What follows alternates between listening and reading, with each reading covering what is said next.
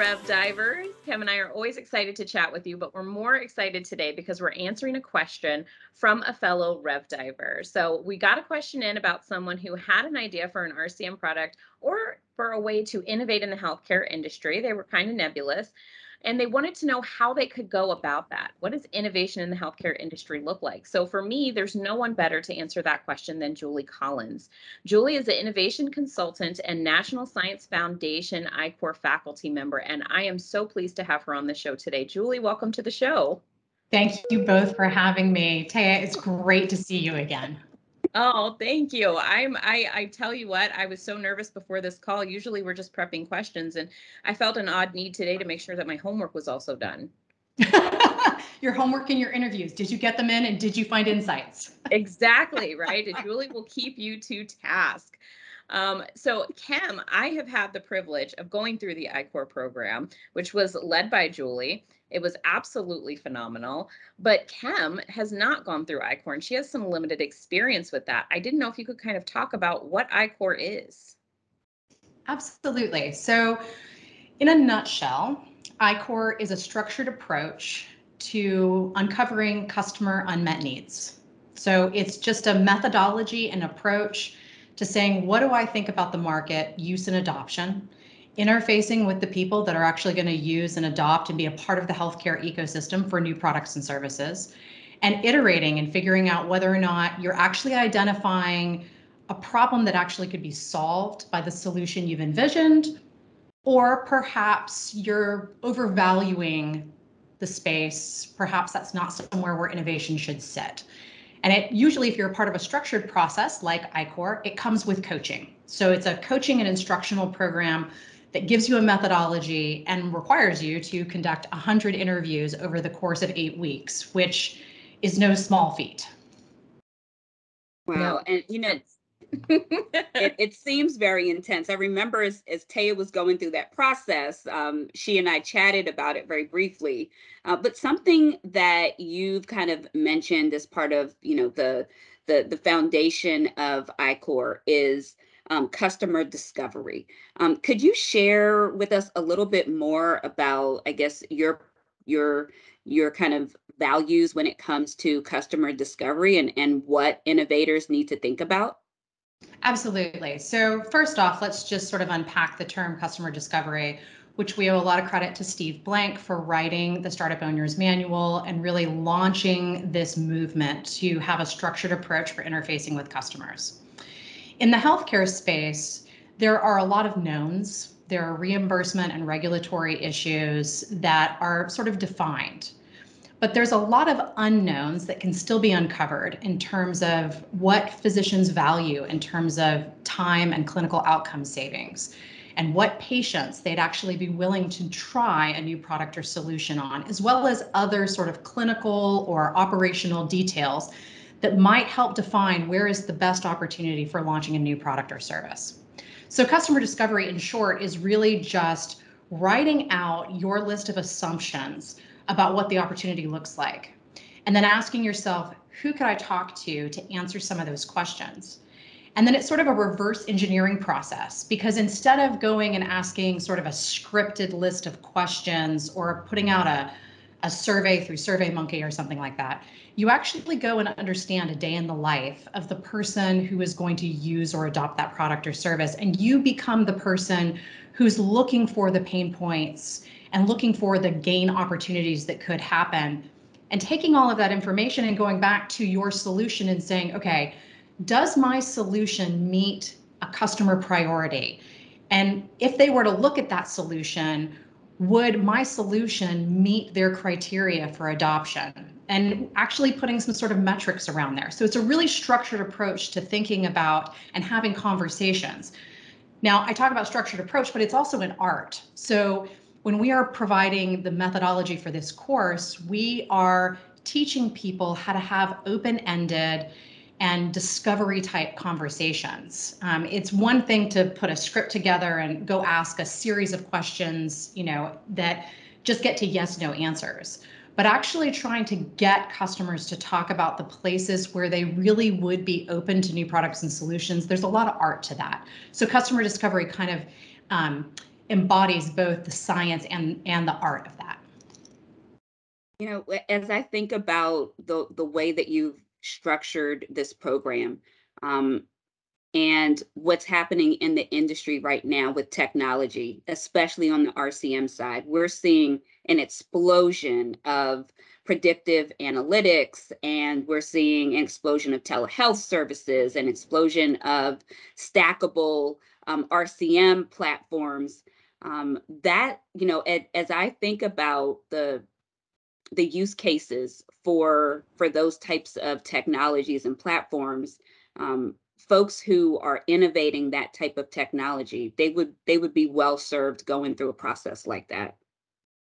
Well i would say the key to a process like this is that when you have especially a platform or some sort of new software there's um, an assumption that a large number the market is sort of huge anybody who fits xyz category could use our service but that's not really the question that customer discovery is meant to answer. It's supposed to identify what we call a beachhead, but that sort of logical group of customers that all they all have a same set of design of defined unmet needs. And they would be the logical group that would really want to use something new and novel.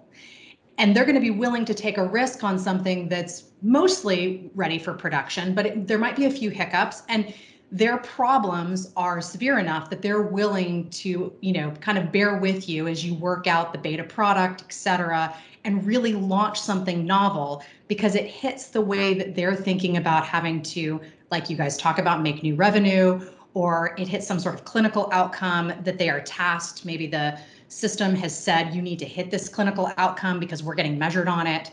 And you really understand how you're positioning that product and service with that group of beachhead customers first and not trying to boil the ocean and say well anybody who uses or has this type of job well anybody could use it. And then you just you know we call it pay and spray. You just spend a lot of money on marketing and just hope that somebody's going to sign up for what you have right? So we're trying to it's it's a risk mitigation process to go against that absolutely and you know i think for for me when we were going through this program and so i was involved as a principal investigator so a lot of my job was not to like establish sort of what the product was that they were going after and all of that. It was more on the side of you know is this a fit? Do we have the right beachhead? Am i um, you know am i supporting the interview process in a non-biased way and it spoke to for me a lot of the things that we do in revenue cycle um, that Kim and I talk about all over the country. Two main things that come up all the time. One being confirmation bias, which we talked about heavily in the I-Corps program, but the other being the importance of maintaining project momentum. And I think that those two things um, you learn so much in the I-Corps program, but I think they're so applicable across whatever you're doing. If you are not going to complete the project, all of it is a waste of time. And if you're not setting out on the right foot because you didn't perform those elements of sort of breaking your baby, as you know, as I learned in I-Corps, right? You're not you're not really getting to the root cause or the root solution to somebody's pain point. Absolutely. Um, I love the idea of we we have this sort of ugly baby complex, right? Everybody thinks that their new invention is something um, amazing. They've come up with it. It's absolutely going to drive new revenue for your company. Hands down, you got it. Um, nobody's going to tell you your baby is ugly. Nobody's going to tell you, yeah, I don't need that. They're going to tell you it's great, and then they're just not going to write a check or the subscription's going to end and they're just not going to renew. And you're like what what happened? Right? So i think two things that you said taya which are just so really really important. One is that from an innovation perspective companies need to have a focus on constantly assessing the market need of their current customers. And startups need to be focused on an initial customer set. And then as you think about as companies think about all of the upgrades or next products or version 2.0s that they could invest in, which ones would you want to? How do you have a down select process that's nimble and lean and allows you to shoot up a bunch of ideas, but then pick the ones that are actually viable to move forward? And the process of doing that, especially when you're a, a company and you're in execution mode, is that you have all these biases where You do things the way that you've always done them. Guess what we do in this, you know, in orthopedics, this is the way we do things, right? And so then you just you follow the same patterns and behaviors and there has to be a little bit of a give and t- take of yes, but I'm trying to launch something new. So what am I missing? What do I not know? And making sure that you just really are keeping track of the places that you have assumptions that you actually haven't validated by interfacing with people in person. And it's, I mean, it's the same like if you're in sales, people say like the first things that in sales that you should really establish is whether or not BANT, somebody has budget, authority, need, and timing. And in customer discovery, you're trying to determine who are the people that are involved in that use process and what is the unmet need? So that when your sales team goes on that sales process and you hear something that's that's in the sweet spot of the need you know these are the customers i really need to be working hard with because i think a sale is actually going to address what they're doing. So. Yeah i love how you just said that because um, one of the things that kim and i do is help people find a product that fits their needs and I listened to a call last week, and the sales member um, was very much like, This is one of the top concerns in healthcare, and everybody has an issue with this. And this is a big pain point. And I just thought, I'm working with folks all day, every day, and this is not on their top 50 like what are you talking about um, and so for me it was like an immediate no an immediate hard pass because they were so out of touch with the customer base and you know i think that customer discovery component is so crucial I think it's really hard, especially in healthcare, because genuinely people in healthcare are trying to service people who have underlying conditions. People have hearts to actually make clinical outcomes better. The reality is is that healthcare is a business and there is a set process by which you can buy and sell services in healthcare. And understanding where you actually can address, I mean, I, like right now I'm working with a great company that has a new product or service that could be in sickle cell and as much as she would love to launch this product or service right directly in the patient's home, the reality is that she may have to start with some sort of pharma partner or clinical trials approach before the market is going to be ready to adopt a really expensive machine and actually put it in every patient's home for constant screening, right? So we all have assumptions about where we want to best impact the patient that we're so passionate about. But the reality is that really understanding where that first launch place is is is really important. And if you do that and do it well, then ultimately you can hit your bigger level outcomes that you want to hit in the future. Oh my gosh. oh, Julie, Julie, Julie. This is this has been uh, an amazing um, time of of learning and of of sharing.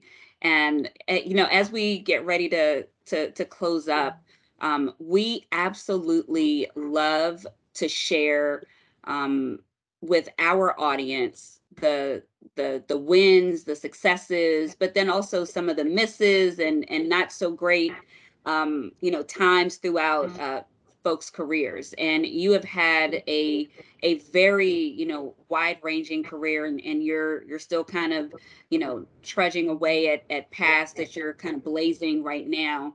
Um, would you would you mind sharing some lessons that you've learned throughout your career with our rev divers? Absolutely. Um, there's, I think, with every person who's sort of in their midlife of career, there's lots of lessons learned.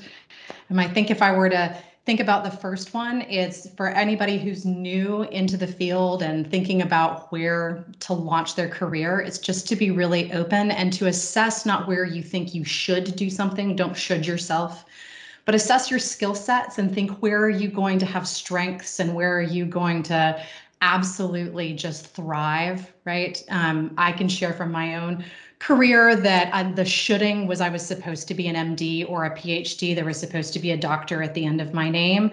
Um, and there are so many other things that are my strengths that are not in the minutia and the details of memorization and tiny little cells and structures. Um, so I think that would be a really big one.